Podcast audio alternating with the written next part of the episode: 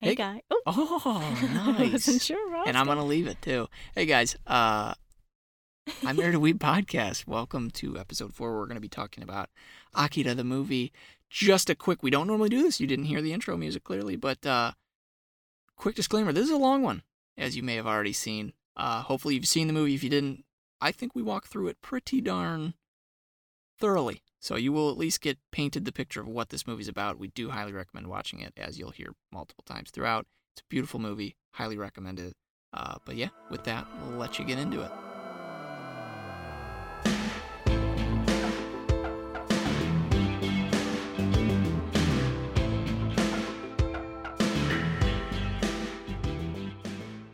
Welcome, everyone. Episode four of I Married a Weeb podcast. And today we're doing our first Watch With Us Wednesday of Akira. And I am here. I am here. Oh, Took it all out of me to not be loud for five seconds. But uh, yeah, decided to watch the famous movie Akira, as it should be famous. We'll get all into that and all that good stuff. But just quick rundown of what's going to go on today is me and Danielle are just going to give a little bit of info about the movie, just a couple tidbits, little knowledge, and then uh, kind of go just walk through the movie, kind of like a book club, but with uh, this movie. yeah.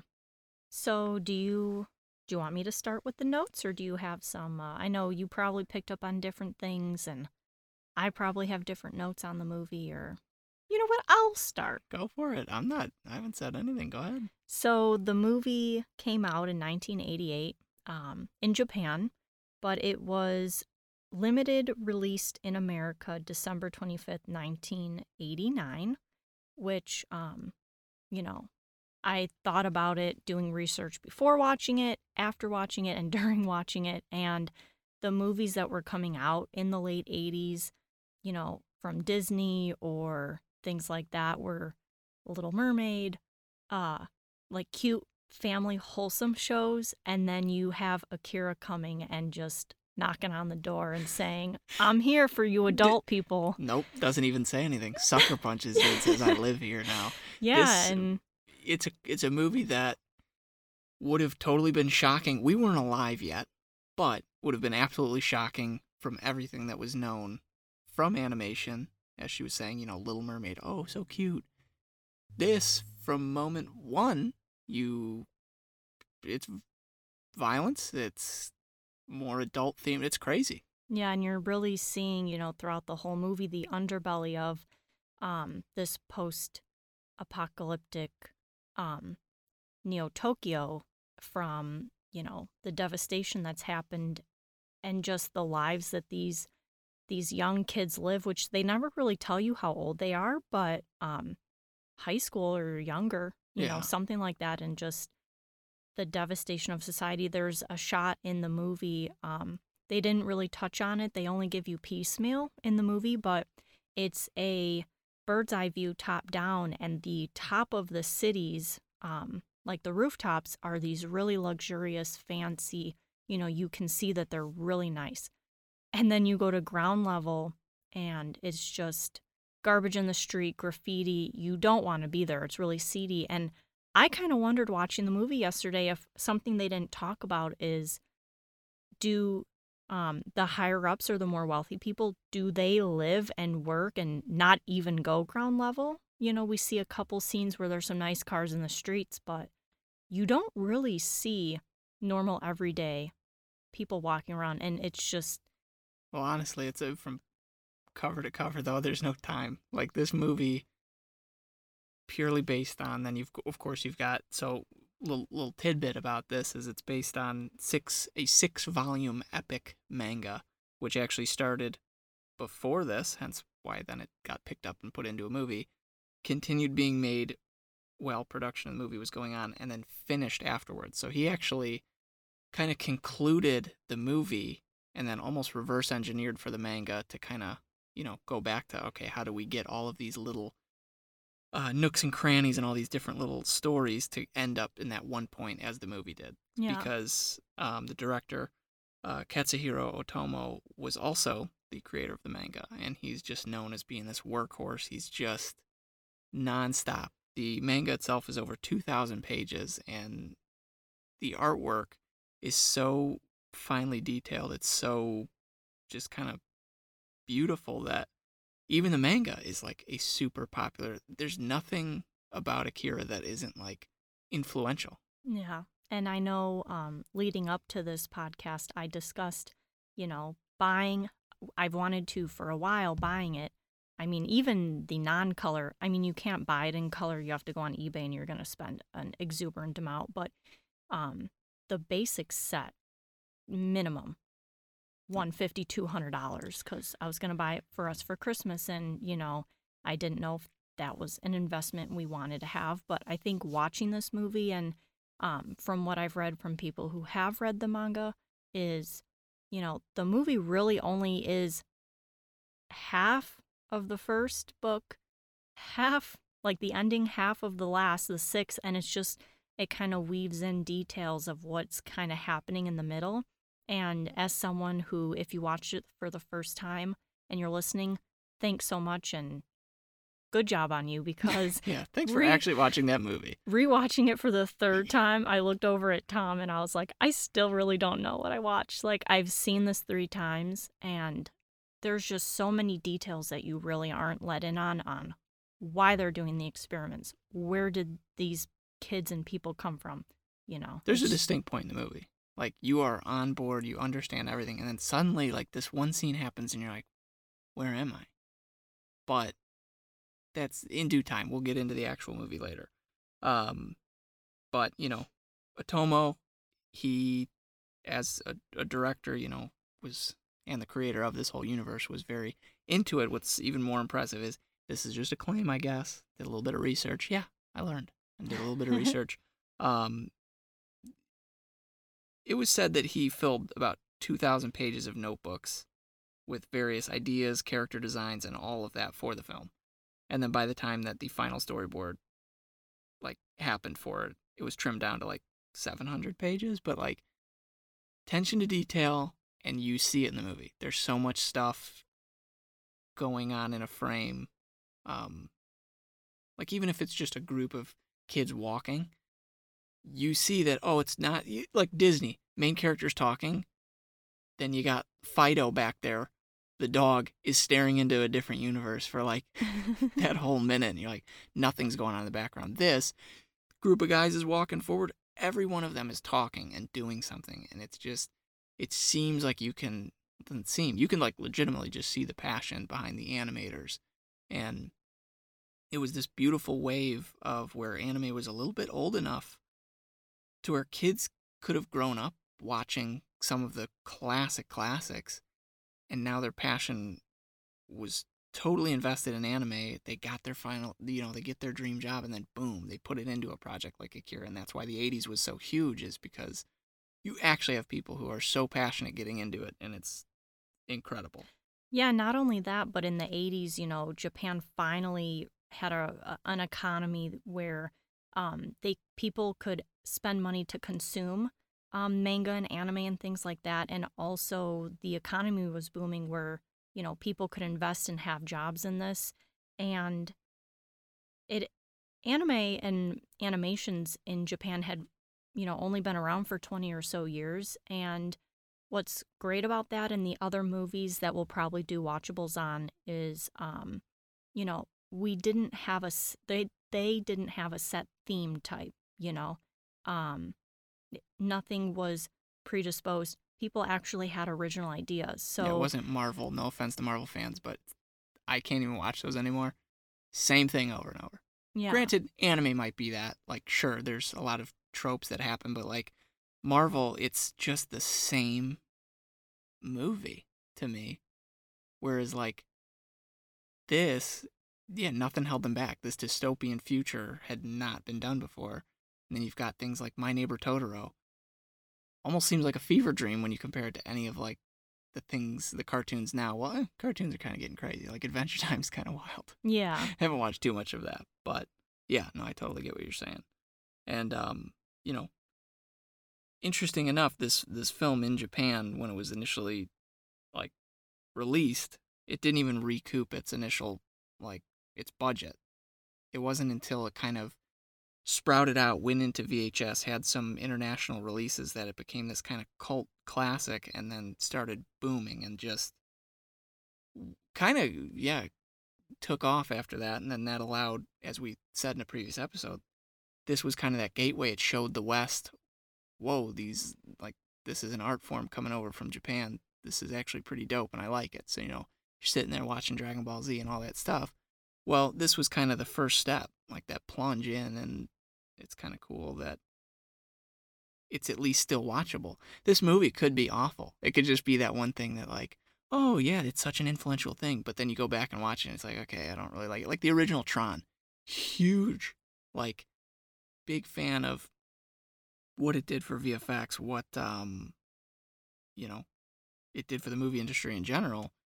But man, I can't go back and watch the original Tron whereas this movie, good night. I can watch this over and over. Well, and I even read in an article, um, you know, people didn't even know back in the day that Speed Racer was actually Japanese. Yeah. I mean, people really didn't know where these pulls and influences came from. And actually, to see Akira for all of the gore and the brutality that's in the movie, um, that people still clung on to it from what they were used to because I'm sure it would have been a big shock for a lot of people to watch because a lot of animations like there was a Studio Ghibli movie um you know people would cut out scenes in these animations because um I'm sure American studios didn't think that you know they were maybe appropriate or would have been well received from audiences but um from what I've read Akira wasn't and I mean it wasn't turned down. People wanted it and it obviously was very successful here.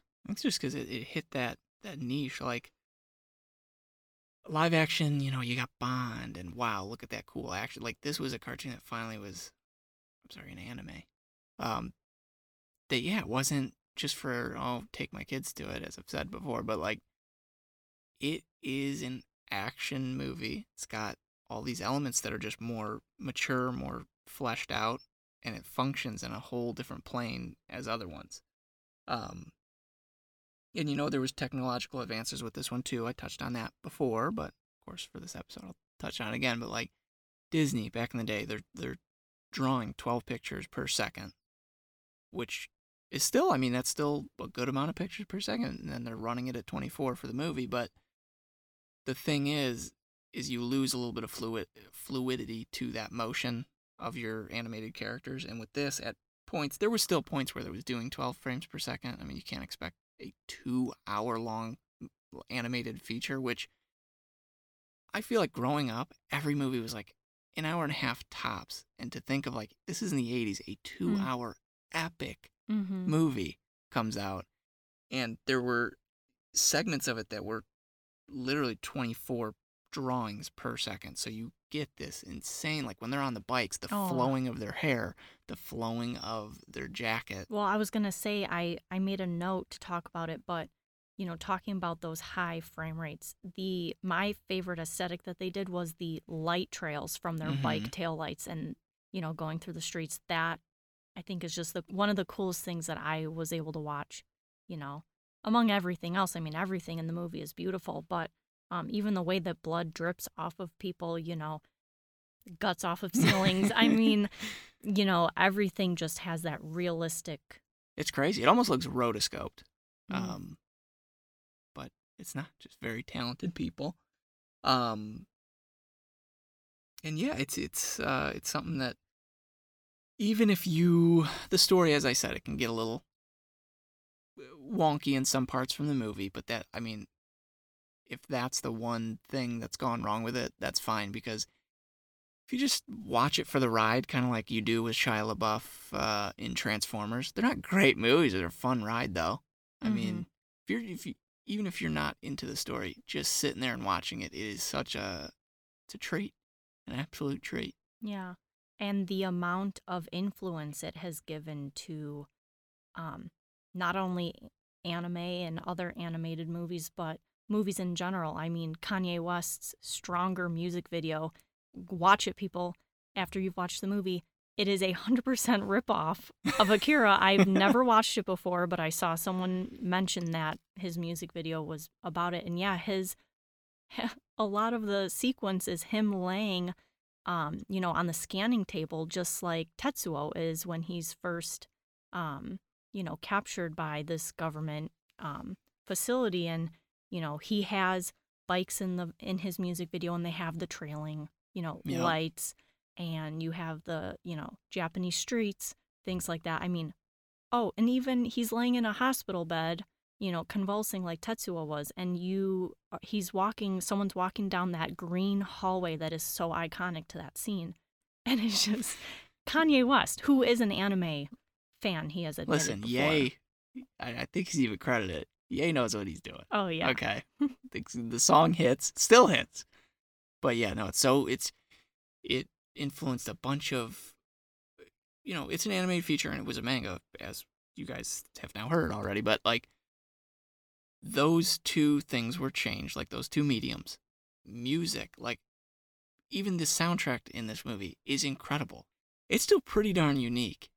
Like when you hear a song from this movie, you're like, yeah, that's Akira for sure. Yeah, the I made note of um, you know, in every kind of climactic scene you have those it might not be it, but what I would imagine are like drumsticks tapping on the rim of something Mhm. and you just have that synthetic in the background and it, it's whenever that happens like I kind of get the chills just cuz that mu- you never really have heard that type of pairing before and it the score of this movie just fits so well with the overall theme. it's refreshing for our western ears. There's no Mhm. doubt about that. Um and then last thing and then we should just you know we'll get into it and then kind of go through the movie. Uh and again hopefully you guys watched it. If you didn't i hope this is at least influenced you can find it now. Like it's definitely a big enough movie. You can find it somewhere. Um but and it's been since 2002 and of course there's always word on the street there warner brothers has the rights to Akira for a live action movie. It would be an unbelievable undertaking because of how near and dear this movie is to people and all this other stuff.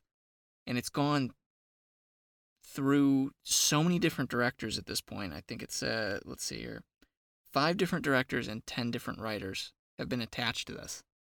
But then they, for some reason or another, end up halting it. And at this current moment, um because this movie was scheduled to release May 21st of next year, which is 2021. Um and it was going to be starting filming July of 2019, but I believe it was like just before film. Everyone's stoked on it. They're like, "Oh my gosh," cuz you hear the rumblings on the internet like, "No way. It's finally happening." No, this is like well, I can't say, I was going to say this is like hearing about a Final Fantasy VII remake, but here I am we actually have that now. It just Mhm. took 20 took a took a very long time. But not 20 years, right? what? When I Final Fantasy? The original Final Fantasy I didn't to this new so- one. I don't know. I'm not going to put any actual number to it cuz then I can be criticized. So I'm just going to leave it open and just be naive. Um but unfortunately Warner Brothers put an indefinite hold on it uh for now. So here we are back in limbo. Do I hope it eventually happens? Sure. Do I need it to happen? No, because I just have the original movie. And Danielle said we've been thinking about it. I'm gonna start purchasing each volume, and I want to I want to go through it just because I want to know the whole story. I want to know the whole story for sure, and to flesh out all these different characters because you're greeted with so many cool little. The movie does well. You do definitely get a distinct personality from a lot of different people. But Mhm. um, with that said, let's let's try and go through the movie. It's it's dense, and I have the, this cat scratch here of which should hopefully guide us. Um, I wasn't even looking at the book because I love the art is so good. People, I'm writing these notes and it doesn't even look like English. Um, but I think I I think this will work. I think this will work. But um, yeah. Did you did you have notes on kind of Yeah, so the opening title, you know, it shows that it's July 6, 1988, mhm. and um, you just see this huge explosion on the screen. And um, then it sequences to I think 31 years later, and it's 2019, Yeah. and which is crazy because it's 2020 now. Yeah. And well, um, and to to sidebar off of that, when she's saying an explosion, it's so crazy. You just see, oh, nice. This and again, putting myself back in the day. If I go to the movies, I'm like, oh, it's a cartoon. go to the movies, the opening scene, it's so jarring because it's just like, oh, there's there's Tokyo, and this explosion happens. You're like, what on earth? And then boom, you just thrust it in. It doesn't wait around. So we go from this bombing, and then we are greeted with uh, the the new Tokyo. Yeah, and you know, right after watching that jarring scene of this, you know, obviously bustling town being annihilated, um, which as we harken back in the 80s and the late 80s, you know, Japan was bustling and then to be decimated again and then 31 years later you're seeing all of, you know, it's still in disarray from this explosion and you see um, Kaneda and his biker gang chasing these bikers down these streets, brutally killing people. Yeah, so let's Um, actually do this in like order though. Oh, I am. So, well, first they're at this bar. So Oh, we get these kind of literally going. not like crazy through, but you got to set the scene a little bit, oh, yeah. okay, okay. So I mean, you're you're you're greeted with then the new Tokyo, which has been rebuilt up again over the 30 years, and there is this distinct, as Danielle mentioned before, there's this huge split in wealth. You've got these very wealthy parts of town, and then you've got these very very dingy ones, and where our uh, two main characters, uh, Tetsuo and Kaneda, are, it's a very dingy area. Um, but basically, you see this iconic red jacket with the pill on it, and that's uh, that's our boy Kaneda. And uh, one of his his gang comes up and is like, "Hey, the clown, the, just typical gang stuff. The clowns are over here, which is another biker gang. Uh, you know, let's go handle it." And then yeah, you get this sequence of them riding through town, and it shows this. It it establishes what's going on. Like violence is an everyday thing. Um, you know, chaos. uh, The, the town's not normal. like this future isn't happy go lucky. It's a it's a pretty brutal uh, future. Yeah. So as we're, you know, cutting through these beautiful scenes, as Danielle said, with the light trails behind these bikes, just even watch Google or YouTube, um, you know, Akira intro bike chase or something like that, and just take a look at even that if you didn't see the movie. Um, interspersed with that is now we have this guy and this what seems to be a child hmm walking around. An old man looking child. yes.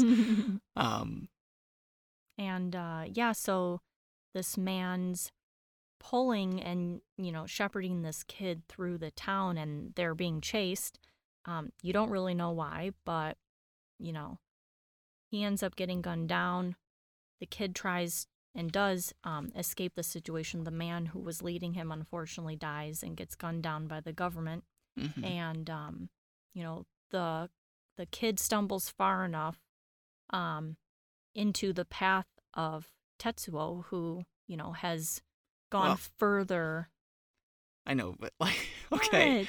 So just to even paint some scenes, like even that scene right there of when he's gunned down, this is another one that it's, you know, you gotta say something about this scene. He is brutally gunned down. Like this is, I would have never pictured or see like this animation is crazy. It's not what you'd expect. I mean, nowadays it's a little bit, it's it's still gory by even today's standards, I'd say.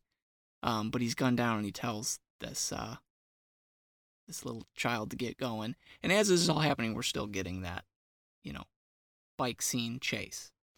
Yeah, and a- lot of the movie, which I made note of later, um, rewatching it for the third time, now in the mindset of taking notes to do this podcast, I realized slightly how frustrating it is that they're splicing it up into these.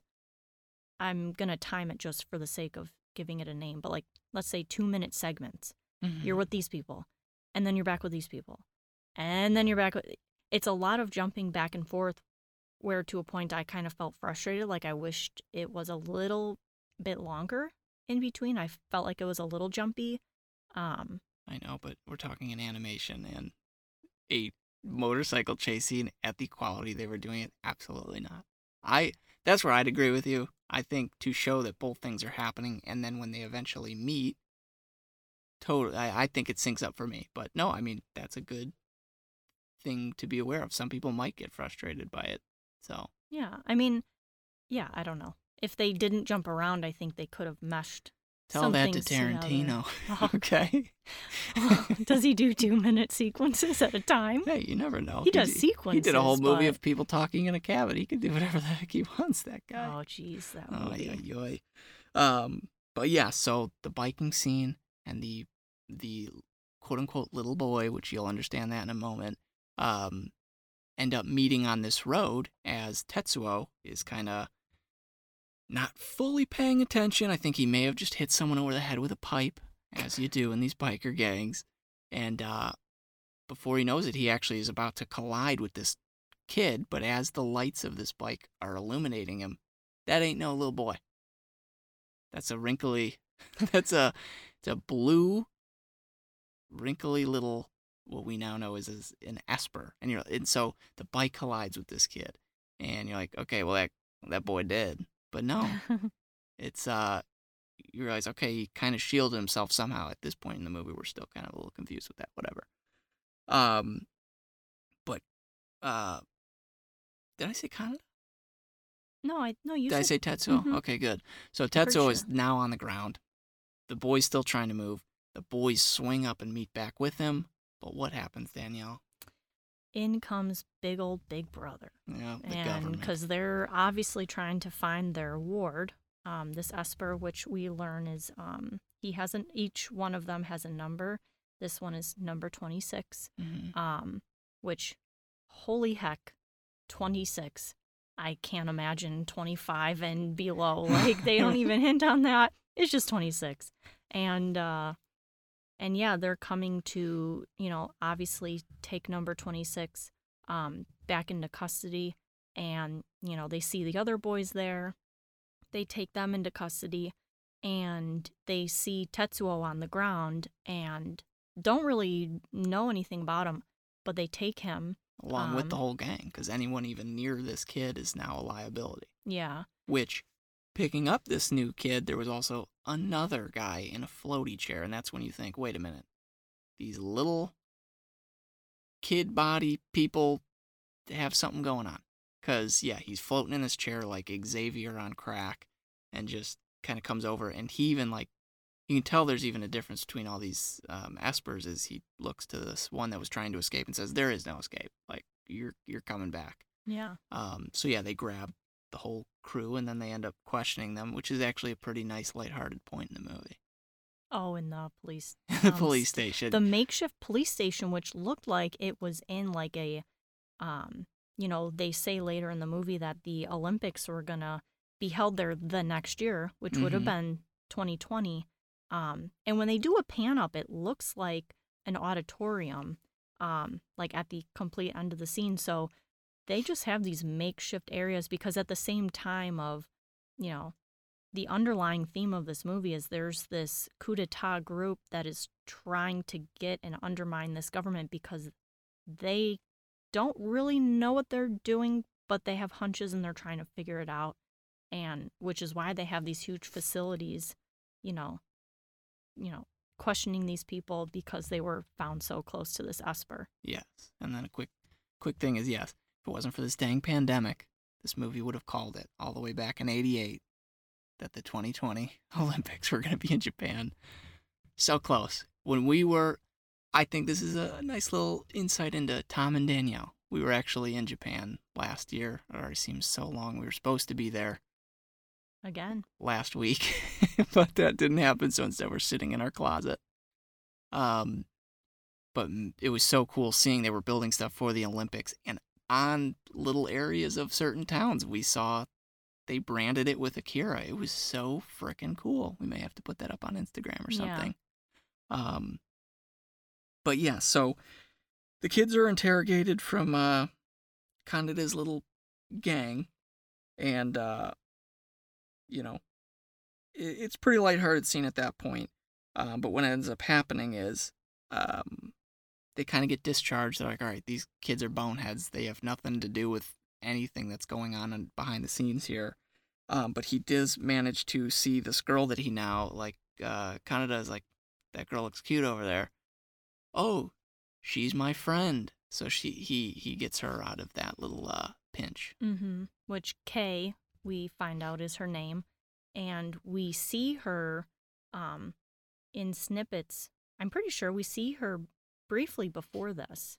Yes, and a little Um, snippet while that guy's getting gunned down in the street. So you know she's somewhat related to what's going on, Yeah, but we just don't know yet. exactly. And you know, so Kaneda gets her to be released with them. Um, he obviously has the hots for her. She wants nothing to do with The him. guy spitting game, though, I'll tell you, you want some confidence? Be like Kaneda. He is. he just kind of. I don't know. As a girl, do I? I wasn't. I thought he was. He was a too much of a bonehead. Well, yeah, but I'm just a boy. I don't know anything about what girls like. Okay. I mean, his his outfits were were definitely fire, but I don't know if his his oh, lady ways were. jacket, I'm telling you, I wish real life clothing could look like anime clothing. And no offense to any cosplayers, it just never hits the same. That and the hair. The hair very too. hard Well, yeah. to translate that. Um, But um. but then yeah, so we go to a scene that's our kind of our first dabble into like the government's at play here. You get the colonel is talking to. Is it a doctor? It was something that you just get this uh, conversation going, and the only reason I remember this scene so distinctly, um, hundred percent, is because there was a sick bonsai tree, uh, on the shelf in that scene, Oh, and I was like, I've got to talk about that because your boy Tom here is a bonsai, uh, bonsai kind of guy.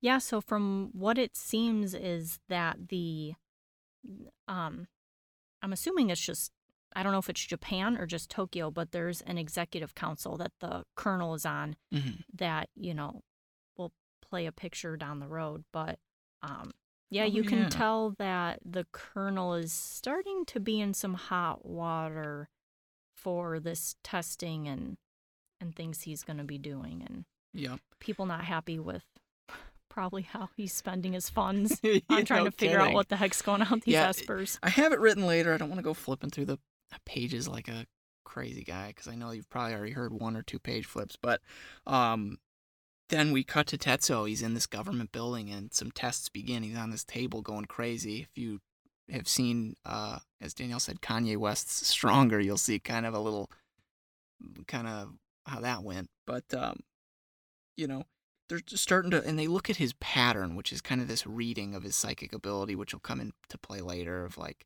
you know, this doctor is always like, oh, look, what's his pattern looking like? What's his blah blah blah.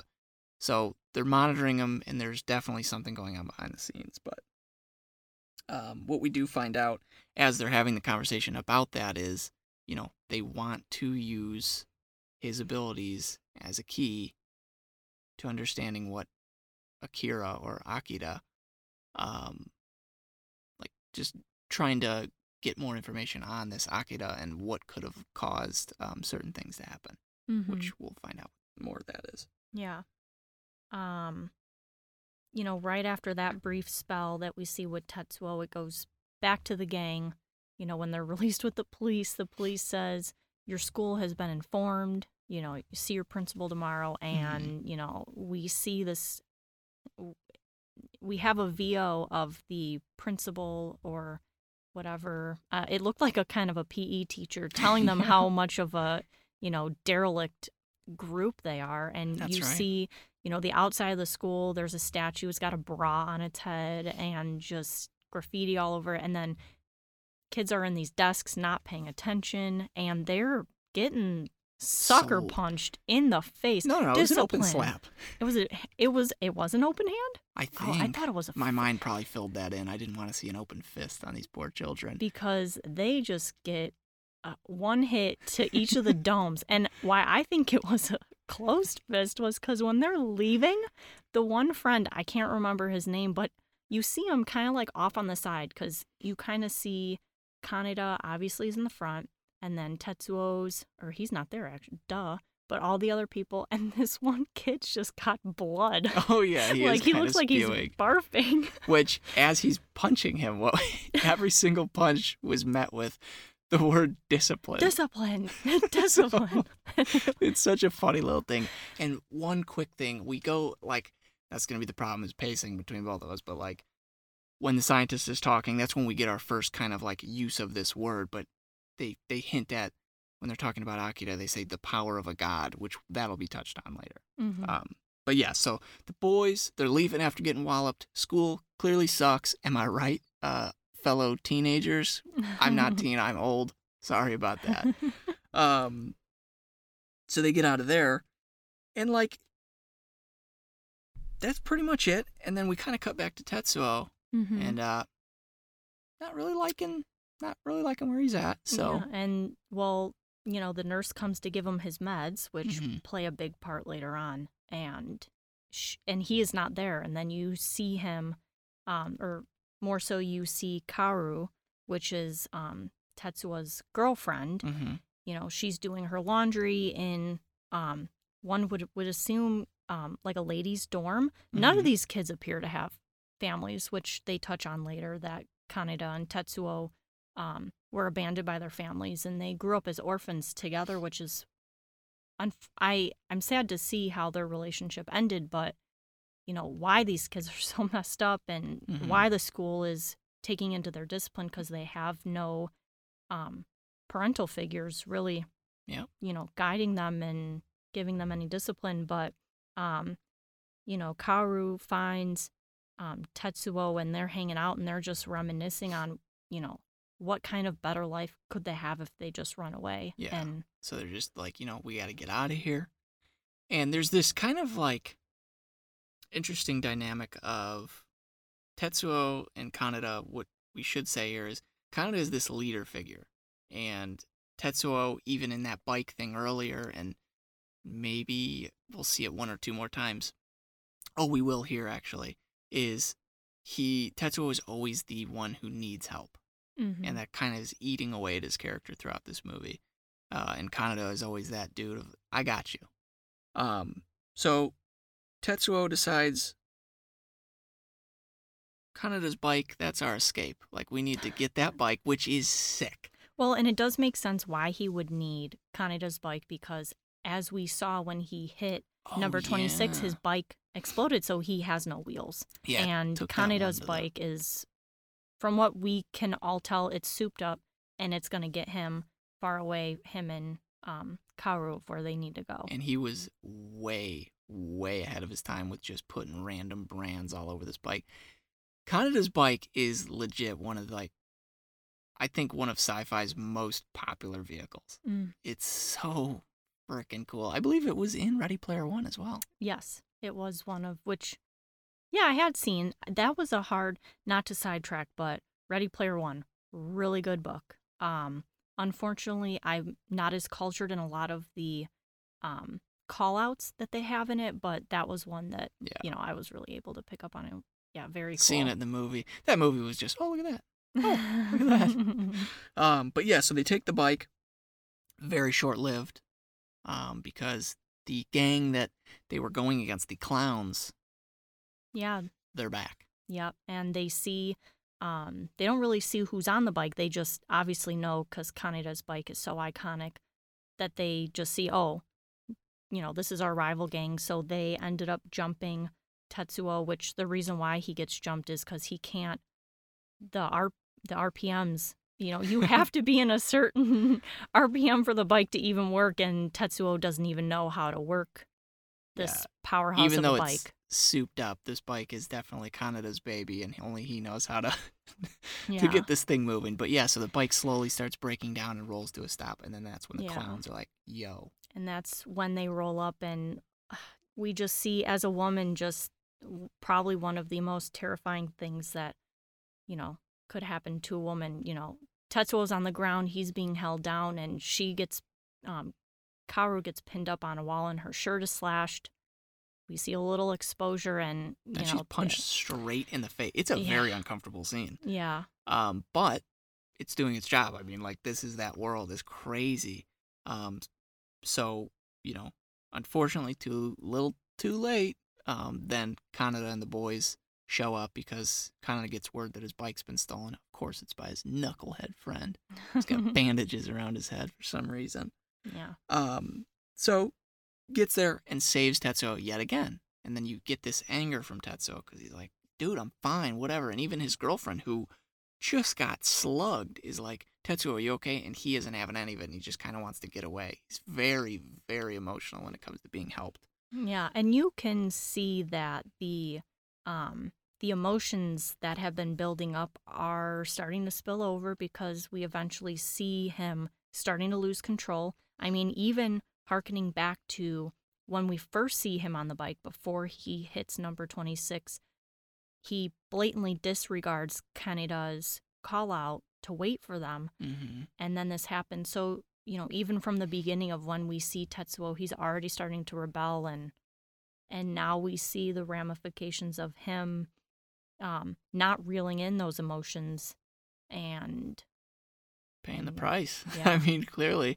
Um, and then in, you know, usual fashion, he starts walking away and cue Tetsuo's luck. The government is right around the corner. They now they have like these gauges that can read psychic ability and they see that something, you know, his his pattern changes and then they can specifically see and they think they say like, "Oh, there's blue over there." So they know like that's where uh Tetsuo is. Um, so come around the corner, grab him again. Gotcha. yeah. Not effective at running this guy, but well, not yet.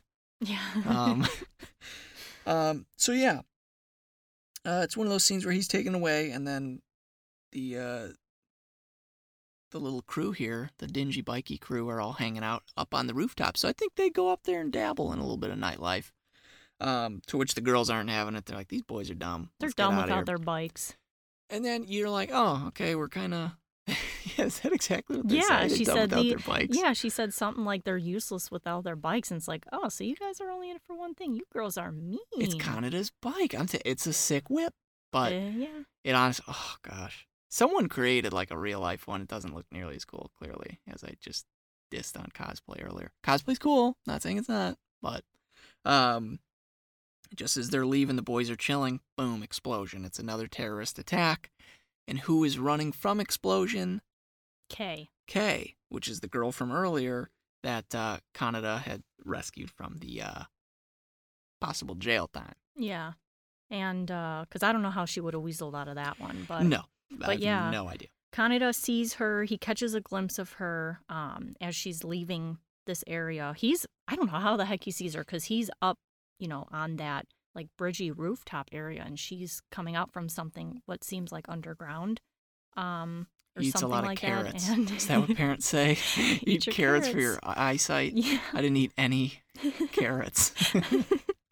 but um yeah so Kaneda you know starts chasing after her Kei gets um you know uh she gets lost or separated from one of her team members gets in a tight spot and Kaneda comes in to save her and she doesn't really seem very thankful when you know she almost got gunned down basically Yes, and you know, because this is when they're in that little ravine, right? mm-hmm. So they're running down into this kind of like little ravine, some stanky water down there. You can tell it's dirty. Um, and these two cops go, "Hey, you!" And then she pulls a gun on them and just starts shooting. And you're like, "Whoa, this girl's used to getting into some trouble." Now, Kaneda jumps down, kicks one of them, all this stuff. Well, one of the cops puts their gun towards, I think it was Kaneda, and she's like, "Yo!" She yells, and then she shoots this dude straight in the face, and it's drawn crazy. Like you see Mhm. his face move. It's peel back like peels back. It's wild. These animators, yeah top notch, clearly, but um, and it's one of those things you're like, oh, okay, it's just part of what she does. She's in this clearly this quote unquote. No, it's a terror. Yeah, it's a terrorist group. yeah mhm. Um, but she is just dead set staring. So I, I took that as that was her first kill. I think this is it's all starting to become really real to her that yo, this isn't a game. You're not just in some group that's doing a little thing and explosions or whatever. But kind of grabs her and then they start running and then end up uh at her designated um meetup spot, mm-hmm. with her Um, team. which I don't know if it goes right to that scene, but I do know do they, do they then say who's this guy? Is that the next scene? Um. Oh no! So after that, we jump to Tetsuo, and it's a whole sequence while he's being tested. oh Um, yeah. So yeah, so we leave once again. Kaneda and Kei go back to Tetsuo and see what the heck he's been up to. Yeah, but Tetsuo, this this little nightmare sequence or like the testing that she's talking about, you get this kind of dreamlike flashback into his childhood, but then it's interspersed with this like crumbling, like his shadow starts crumbling and then he begins to crumble. So again, like this character is not doing so hot. Like you they've thrown all the symbolism. They are punching you in the face with symbolism. So this is like up until this point you should still be able to like handle what this movie's, you know, Mm-hmm. putting down. Um, I think then we after that. And then we actually we get a glimpse into the third Esper we haven't seen yet, number 25's dream. Yes, well, it was part of Tetsuo's. Mm-hmm. Yeah, I don't Um, know if she because she has some kind of psychic ability, so I don't know if she's controlling him at some point. I mean, we see Well, she takes control of someone later. Yeah, Um, yeah, I, I have written here actually, and then the line goes with, but she is like in this crumbling dream with Tetsuo. Good catch. Good on you. Mm. That's why. that's why I married you. Um, where she is too with this crumbling, and then you hear her voice say, "The city will crumble, and many will die." so many people will die. And so so many people die. I did it word for word. I did, I did too, but it. remember, I didn't write in. I don't know. I didn't know I knew Japanese as well because I can't read this. Um. So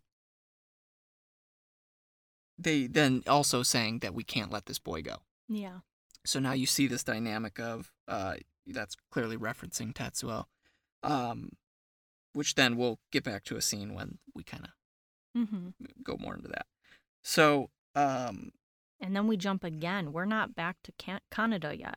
no, now we're the colonel and the doctor, correct? Yeah, Yeah. mhm. So go ahead with that. So we get a little glimpse on what the colonel's been up to, um, and the doctor, and um, it's a weird sequence. We see one sequence, he's going to this area. They're talking about all these controls, you know, whatever they're going to be looking at, making Oh, yeah, sure the room is secure, and then going back to this elevator sequence where, you know, I, I.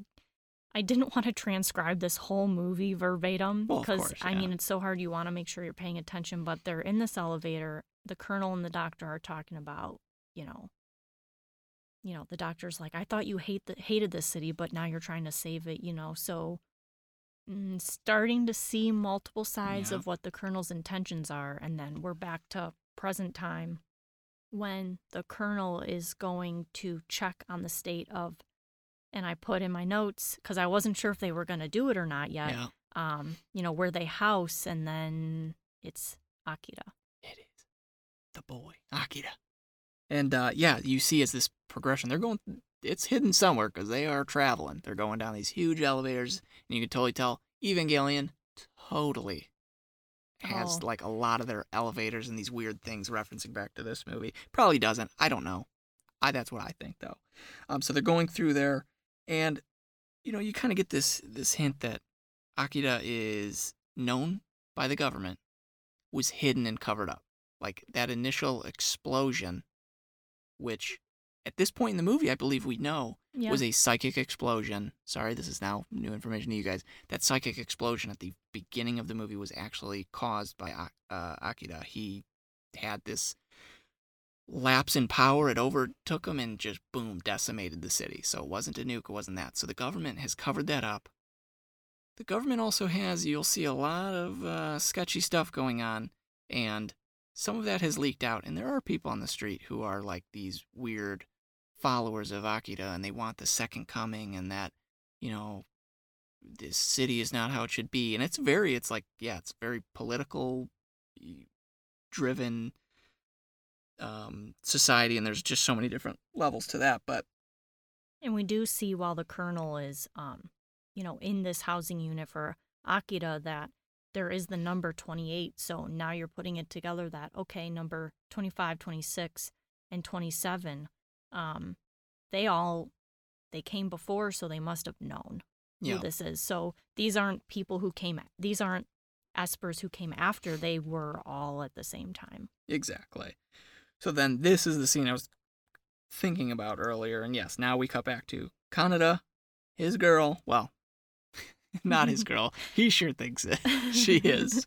he has a Um, cute line like not to say that you're my girlfriend or something but you could be i don't know he does like Yeah. something really cute and it's That's what I'm saying. He's pretty smooth. The guy's all right. Um, and that's where, you know, dork all my life, if you guys can believe it. Um, didn't get smooth till I met Danielle here in art school, which we'll touch on that later. We got a romance episode at some point, then I'll. You guys already.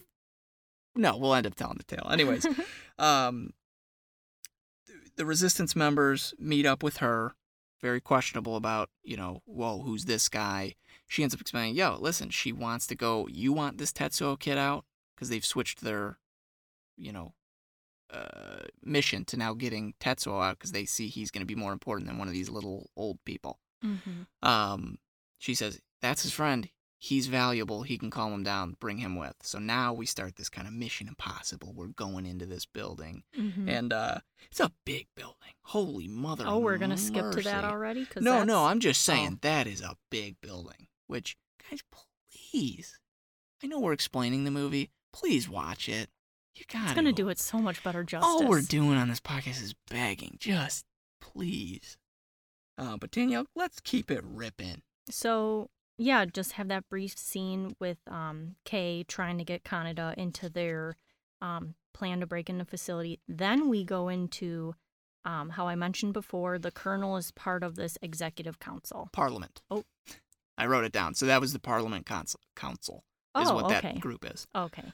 And um there's there's another man at the table who I put in my notes, the man I will call Wormtail because he he does look like wormtail this guy yes because I don't know if they might have mentioned the name later. Um, but he's just sitting back. He looks like a rat. Yeah.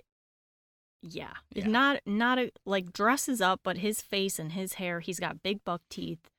You know, you can tell the man's up to no good. True. And everyone in the council is ganging up on the colonel because, you know, he wants more spending because obviously now he has Tetsuo. I'm sure he's needing more funding to to get more information out of what's happening to put the links back to Akira. And, taking care of these freaking kids. Yeah. All these psychic kids, which Parliament pokes fun at, and they're like, oh, you're kindergarten, you're kindergarten. So the government's not even taking it serious. Like, guys, you of all people.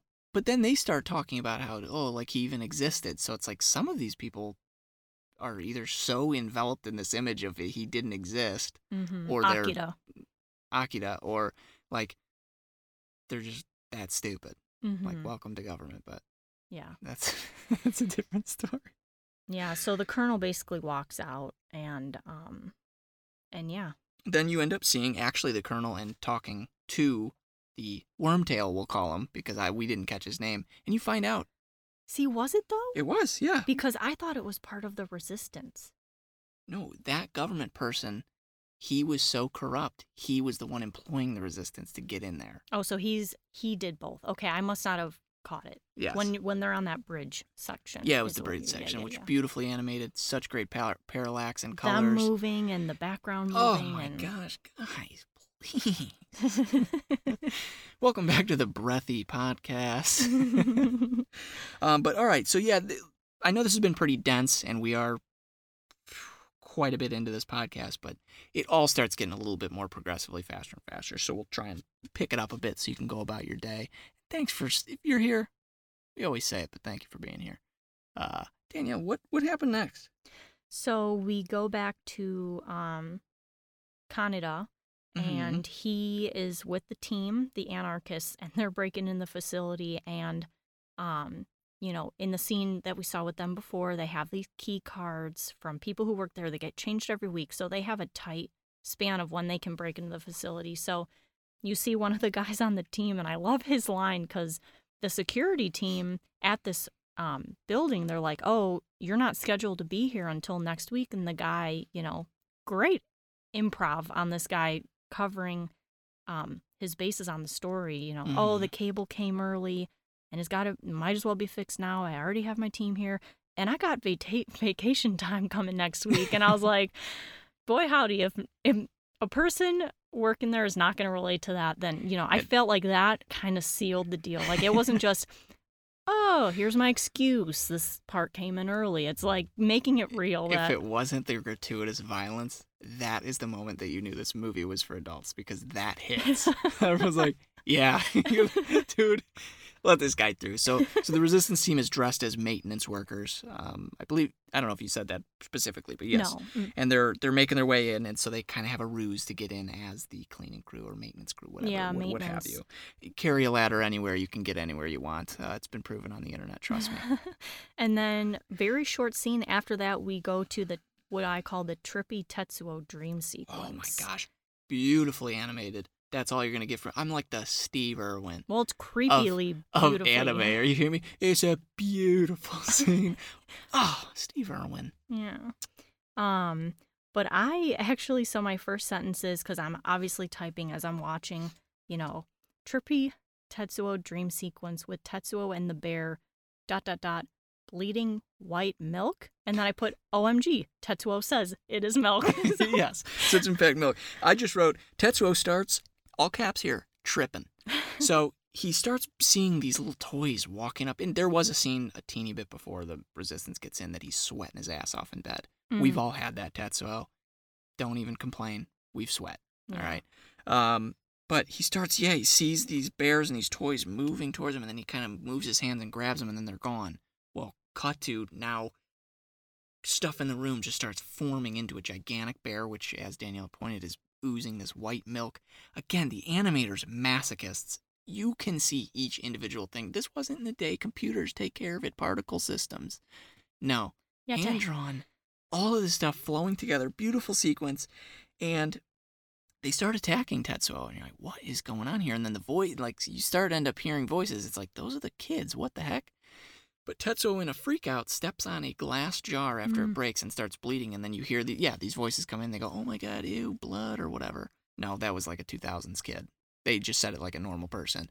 Oh wow, oh ew, blood. All right, I can't even do it, but says something about the blood, and then you realize as they these forms of the bear, this car, this other stuff, it starts fading away. It's the kids, so they're messing with Tetsuo. They don't.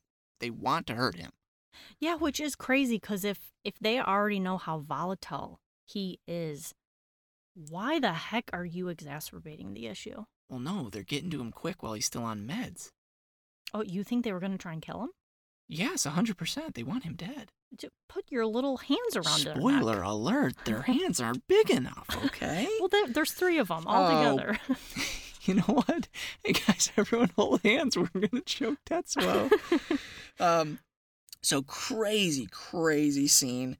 Um, which I again one of I think that one might be one of my favorite scenes in the movie. The Yeah. music, the aesthetic, the and it's it, great. you know what? Especially the the car that shows up from um I can't remember the number, maybe 27. He's the one who's in the the hover. Um when he's animating, you know, with his kinetic um kinetic ability, you know, the car telekinetic ability. That's The right. car, I got super PTSD from um uh the toaster. The to- Brave Little Toaster Brave movie Little which Toaster, me which is I loved that movie when I was a kid. Rewatched it as an adult, had the worst like anxiety of my life, and That moves. That movie proves drugs are in Hollywood. I've always been in Hollywood. it is built on drugs. Um, but yes. So and in that so jumping back in that same scene, you know, with the fever dream, not really a fever dream, it was really real, but um Tetsuo breaks out of his room. no, the bear when it came in ripped the room open, and you know that. okay, true. So but- there's a big gaping hole in his room. and Tetsuo Tetsuo gets out of his room, kills the Dude, come on, some pacing for our viewers. Paint the picture, baby. So he's stumbling. he gets out. He stumbles kid. out. He's sweating, and three guards approach him in Tetsuo style. Well, he can't one go doctor, two guards. Three people. All right, you know what? Check me. This is a game of tennis, and I like it. Um, so these two guards and doctor, and you're like, well, textbook Tetsuo, get back in your bed, nerd. Uh, no. Kind of cuts to black for a second as you see he's getting quite angry. Tetsuo, that is, gets a little angry. cuts to black, and what do we see when uh it comes back? oh, blood and guts, ceiling, floor, dripping down. It's it, they've been He- annihilated. They've been vaporized. The only way I can say it is he juiced these boys. they were no more. It is cra- it's so crazy. Um, so clearly he's now free to move about the country. he's gone. He's so Tetsuo is able to escape, and clearly his powers are now being used in a malicious way, um, which is kind of crazy. Oh, we didn't touch on it. Back when he stole the bike, they show up to to to get Tetsuo after he had seen his girl, and Kaneda comes and goes, "Dude, what are you doing?" He had the bandages around his head. Before the government finds him, he has that weird instance where he's flipping out and getting all these imagery uh, going through his head, like his insides are falling Spilling onto out. the ground, and you. Then it cuts to what everyone else is seeing, and he's trying to scoop up his insides back into Ugh. himself. Such a cool sequence again. But sorry, missed that. Yes. Anyways. So, um, you know, right after that, we go back to the anarchists and they're getting deeper and deeper into these sub levels, um, you know, and are eventually discovered in the sewers hmm and have this huge shootout with these like ski hovercrafts Yeah. and um you know i don't know how much in detail we really have to go but um they end up getting separated again kaneda you know what i made note that kaneda's skill of running at a moving object jumping on it and taking over a person because he did it earlier He when did. He kicked him right in the face in the biker fight. well, yeah, when he came to save Tetsuo, he jumps off the back of the bike, running towards the clown gang member, and just knocks the teeth out of that one Right. guy. And now he's doing it towards a speeding speed ski hovercraft. That's but, right. Um, And this is, you know what? I think we are we are now at the officially an hour mark. We're gonna not spark note it, but we're gonna start, I think, ramping up our pacing here, and uh, as the movie does, it is a very dense movie until it hits this section, and then it's just chaos reigns, which is good. But yeah. well, not that chaos reigns. You get it. um, but you know, Tetsuo Kaned- ends up. oh well, Kaneda and Kei get the bike. They keep going on. To, Yes, and then Tetsuo ends up in this baby-looking room, which you find out is where the three Esper kids are, the psychic kids. Um, and you see they're trying to attack him, and then one of them even says like, "Kill him," whatever. You see that the motive is plain, like they want to stop him because they don't want another uh, Akira. hmm Um, in that same uh, breath, I have to say, then the girl Esper also guides uh, Kaneda to actually come meet up because she's like, well, maybe this guy can get him to chill out because he's getting a little crazy up here. Well, we find out that she's actually controlling Kei. Yeah, So she's and that's how they guide. Yes, Mhm. good call, good call. But um, government shows up. There's just a little bit more pandemonium. A little bit of a psychic battle happens, and then the colonel comes in and he's like, "Enough!" The colonel dominating a room, and he's got that haircut. Classic. He looks like he should be in a fighting game. Good on you, Colonel. He's a good dude, I think. Yeah. And Uh, then, you know, we can jump because all of the rigmarole, I mean, Well, little things like it said the the one Esper girl again, twenty. What is she? she's 25. Her name is Kyoko. Kyoko. We oh, find out her name lovely. Can we have a puppy? Name it Kyoko. Oh, bless it. Um, she says, "Big people like you shouldn't have the power," which that will go in. Uh, there's one section that when we get to it, I'll kind of explain what that means. I mean, it's pretty plain, but we'll talk about it anyways. yeah. And then um, Kaneda and Kei finally make their way into this crazy scene.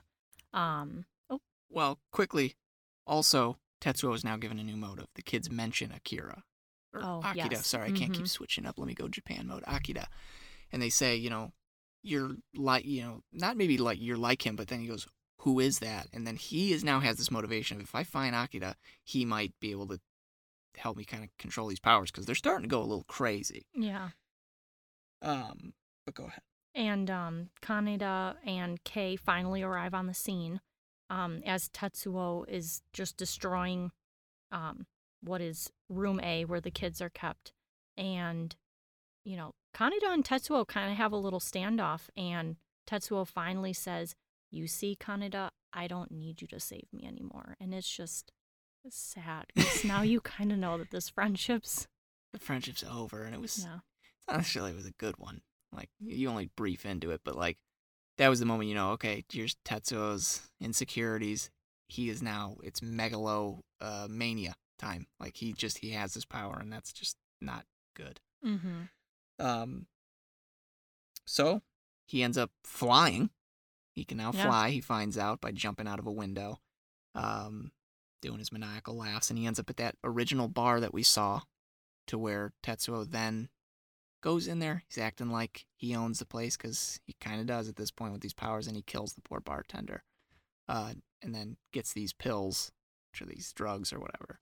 He starts taking those. His two old biker friends that you don't really get to see too much of end up coming to the bar, seeing him and going like, "What is wrong with you? What's going on?" And unfortunately, this is when you know it's off the deep end. Not even friends are safe. Um, Tetsuo ends up killing uh, one of the members, which is just uh, yeah. I mean, the whole movie's brutal. It's Yeah. just another brutal part. I mean, I don't want to do a whole bunch of quotables, but you know, it was so chilling when they come into the bar, um, which the friends' names are um, Kai and Yamagata. They're coming into the bar and see how it's destroyed, see the bartender's dead, and they look up and there's Tetsuo sitting on on top of you know at an elevated level, and they're starting to have some banter, and eventually Tetsuo says, "A fish out of water dies, huh?" and it's Mhm. just there's certain lines in the movie that harsh. so chilling. Yeah, harsh. Um, so then we cut back to uh, Kaneda and his girl. I keep calling her that. Her name's Kei. Okay, yes. Kei are kind of in this like weird cell thing, and she'd bring up, and I'm just gonna quickly bring this up. She says just how, you know, Akira is this ultimate energy, right? And that's that's kind of where the status of him is. And then she mentions the quote, which is pretty cool. Is well, not pretty cool, but like it just kind of gets this whole idea across. Is an amoeba given the power of a human is kind of like this thing she draws about like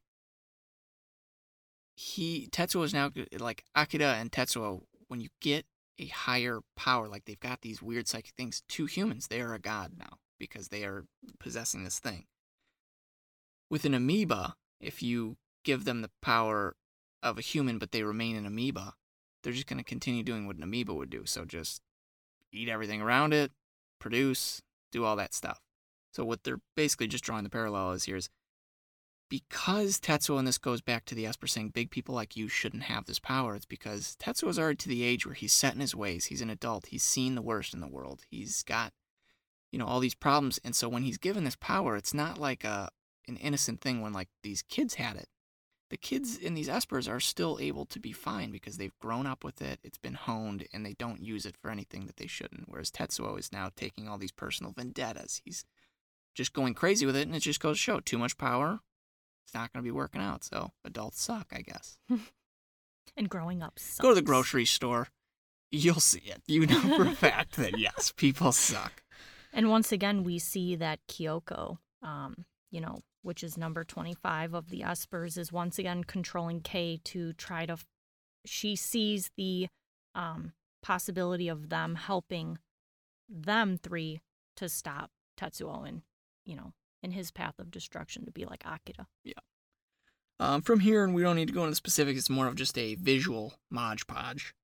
Um, you kind of for a little bit of the movie now. It's you're following Tetsuo as he's making his way towards um, Akira, who is under the stadium that was built that is being built for the uh, 2020 Olympics. Again, they predicted it.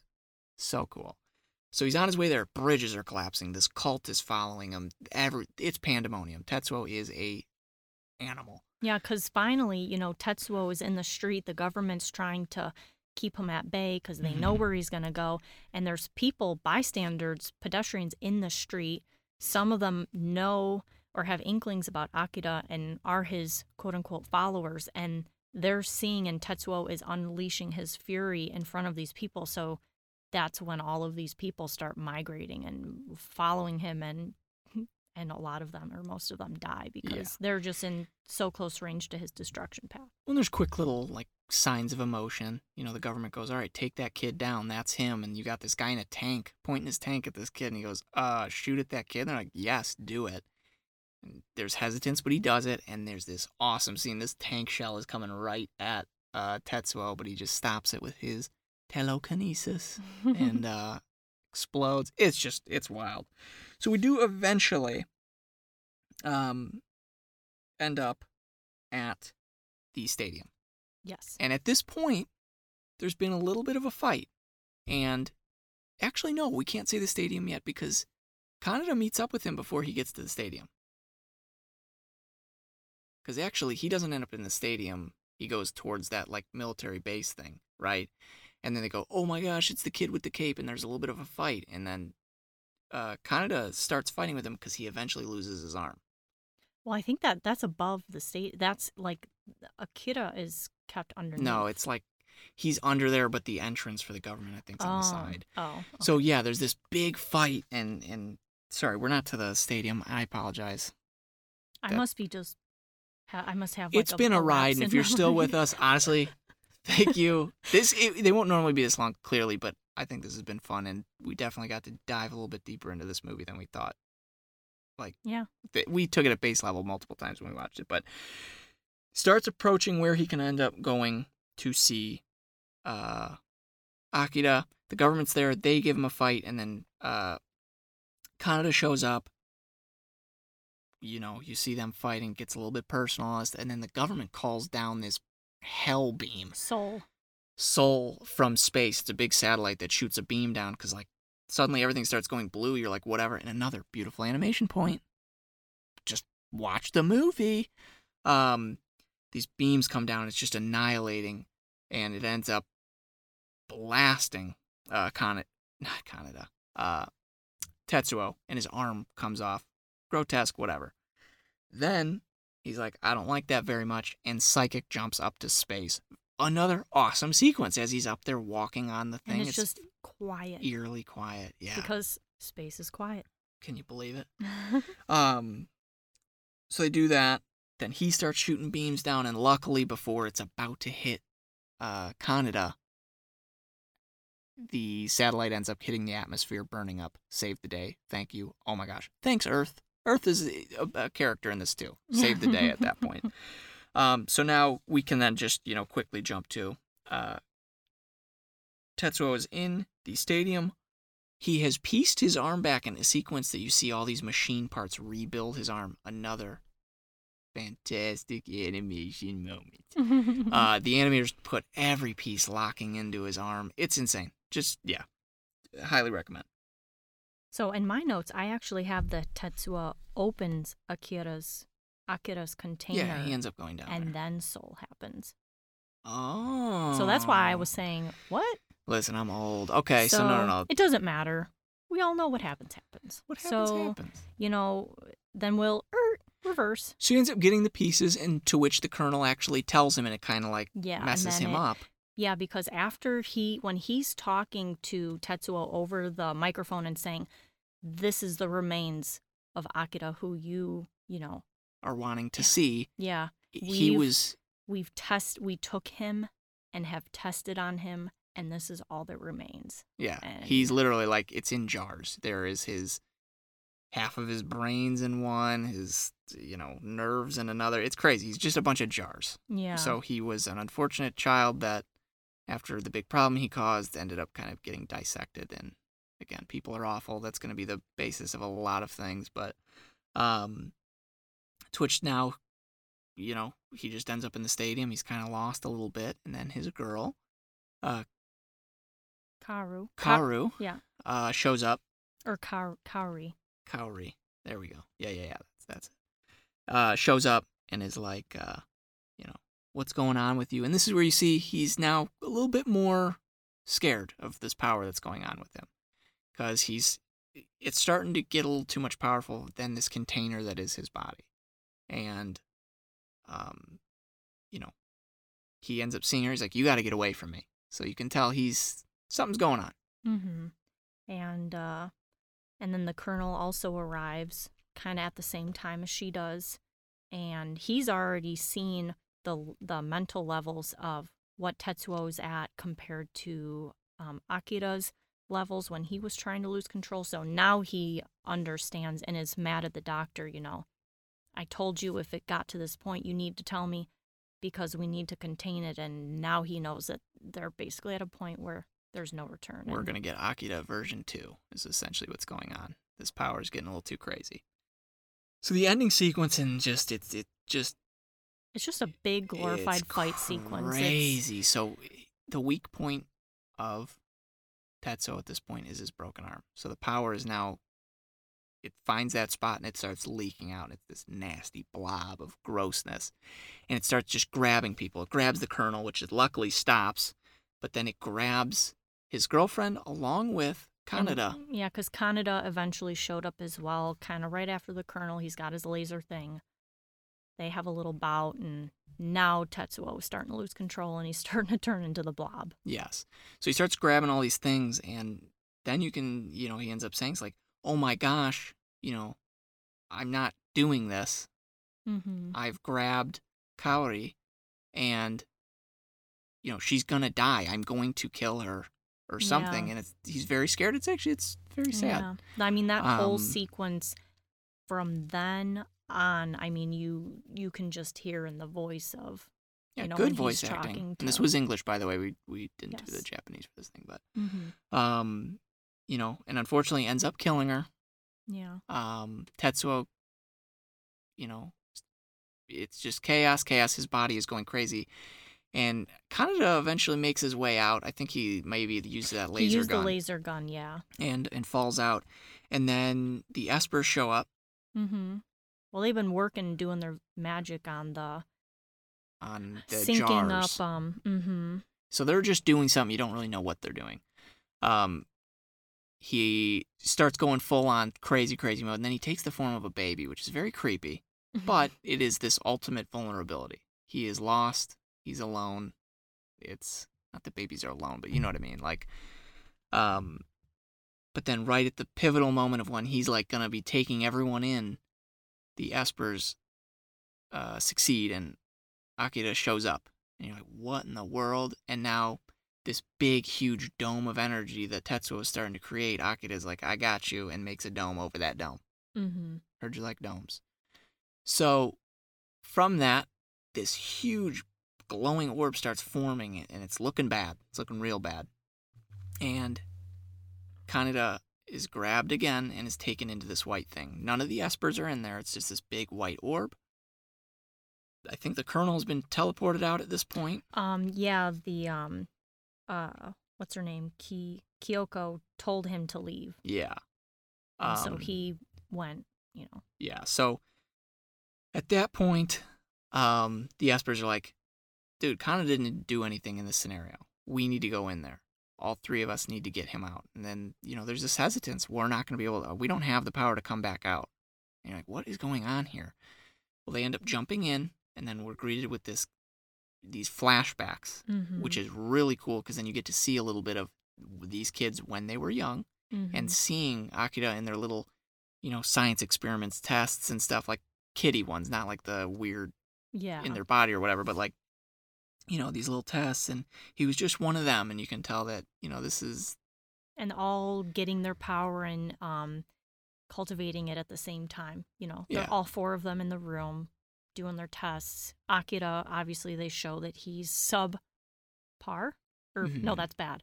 He's above par. yeah, he's good. Yeah, and um, we see a lot of sequences with Tetsuo and Kaneda, which it is confirmed that yes, Tetsuo and Kaneda were both abandoned by their families, And and you see that in some flashbacks there. yeah, and a really heartbreaking image of Tetsuo outside what one would assume is his house door, and Mhm. it's just stuffed with mail or paper and Yeah, his things parents like are that. just gone. Yeah, and we get a really sweet moment um, where, um, you know, Kaneda.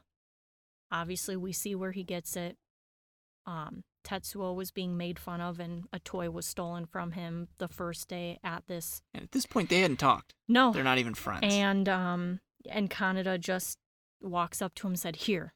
With a bloody yours." nose, and he's sniffling. He goes, "This is yours, isn't it?" And you can tell that he was in the same scenario, but he's not afraid to get into a fight. Gets the toy for his friend, and then that's where they become great friends. And that's where it is. Yeah, it's a little sad that they now Yeah. aren't anymore. Mhm. Um, so he ends up teleported out. Um, teleportation. They leveled up at the end, and it was just doable, I guess. But you know, it's like they could have saved a lot of time earlier. But uh, he ends up out of it. This explosion that is taking over because it's still hurting the city big, Mhm. and then it implodes, and then it's gone. And as Yeah. that's happening, as it's starting to implode, and as the white is like taking over, you hear the Esper children going, you know, like uh, just saying, I forget the exact lines, but it's something I you wrote, got it. I wrote some little quotes. Um, so someone says, I think it might be Tetsuo. I can't remember, but this is the birth of the universe. Yes. And then um, I think it's um, Kyoko. She says, but someday we'll have to, which it's kind of out of nowhere when she says this, but she says, but someday we'll have to because it's already begun. yes. And then you hear Tetsuo again right after that. I am Tetsuo.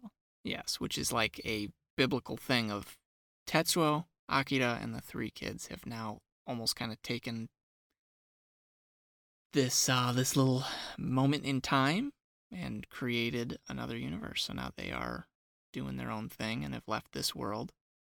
Um, our main character, Kaneda. Well, in this case, he's one of the main, he is the main character of the movie, but I feel like in the manga that might not be the case. But he's safe, and uh, that's it. I mean, And that's where they it's pretty abrupt. It's but it's definitely a ride, and I think hopefully our podcast gets it across as. I think it doesn't help that we're sweating in this closet. By the way, we're still in the closet. Um, is it is by the end of it, it was a ride. I think the two hours is just long enough. I don't think. glad it didn't go any longer uh, for the anime, but that is uh, 1988's uh, Akira, and I hope you guys enjoyed this little walkthrough. Um, and hopefully watched it yourself or are going to watch it from maybe some points you've heard here. absolutely, if you've made it here, thank you, and uh, we'll catch you next week with a new episode. yeah, see ya. Bye.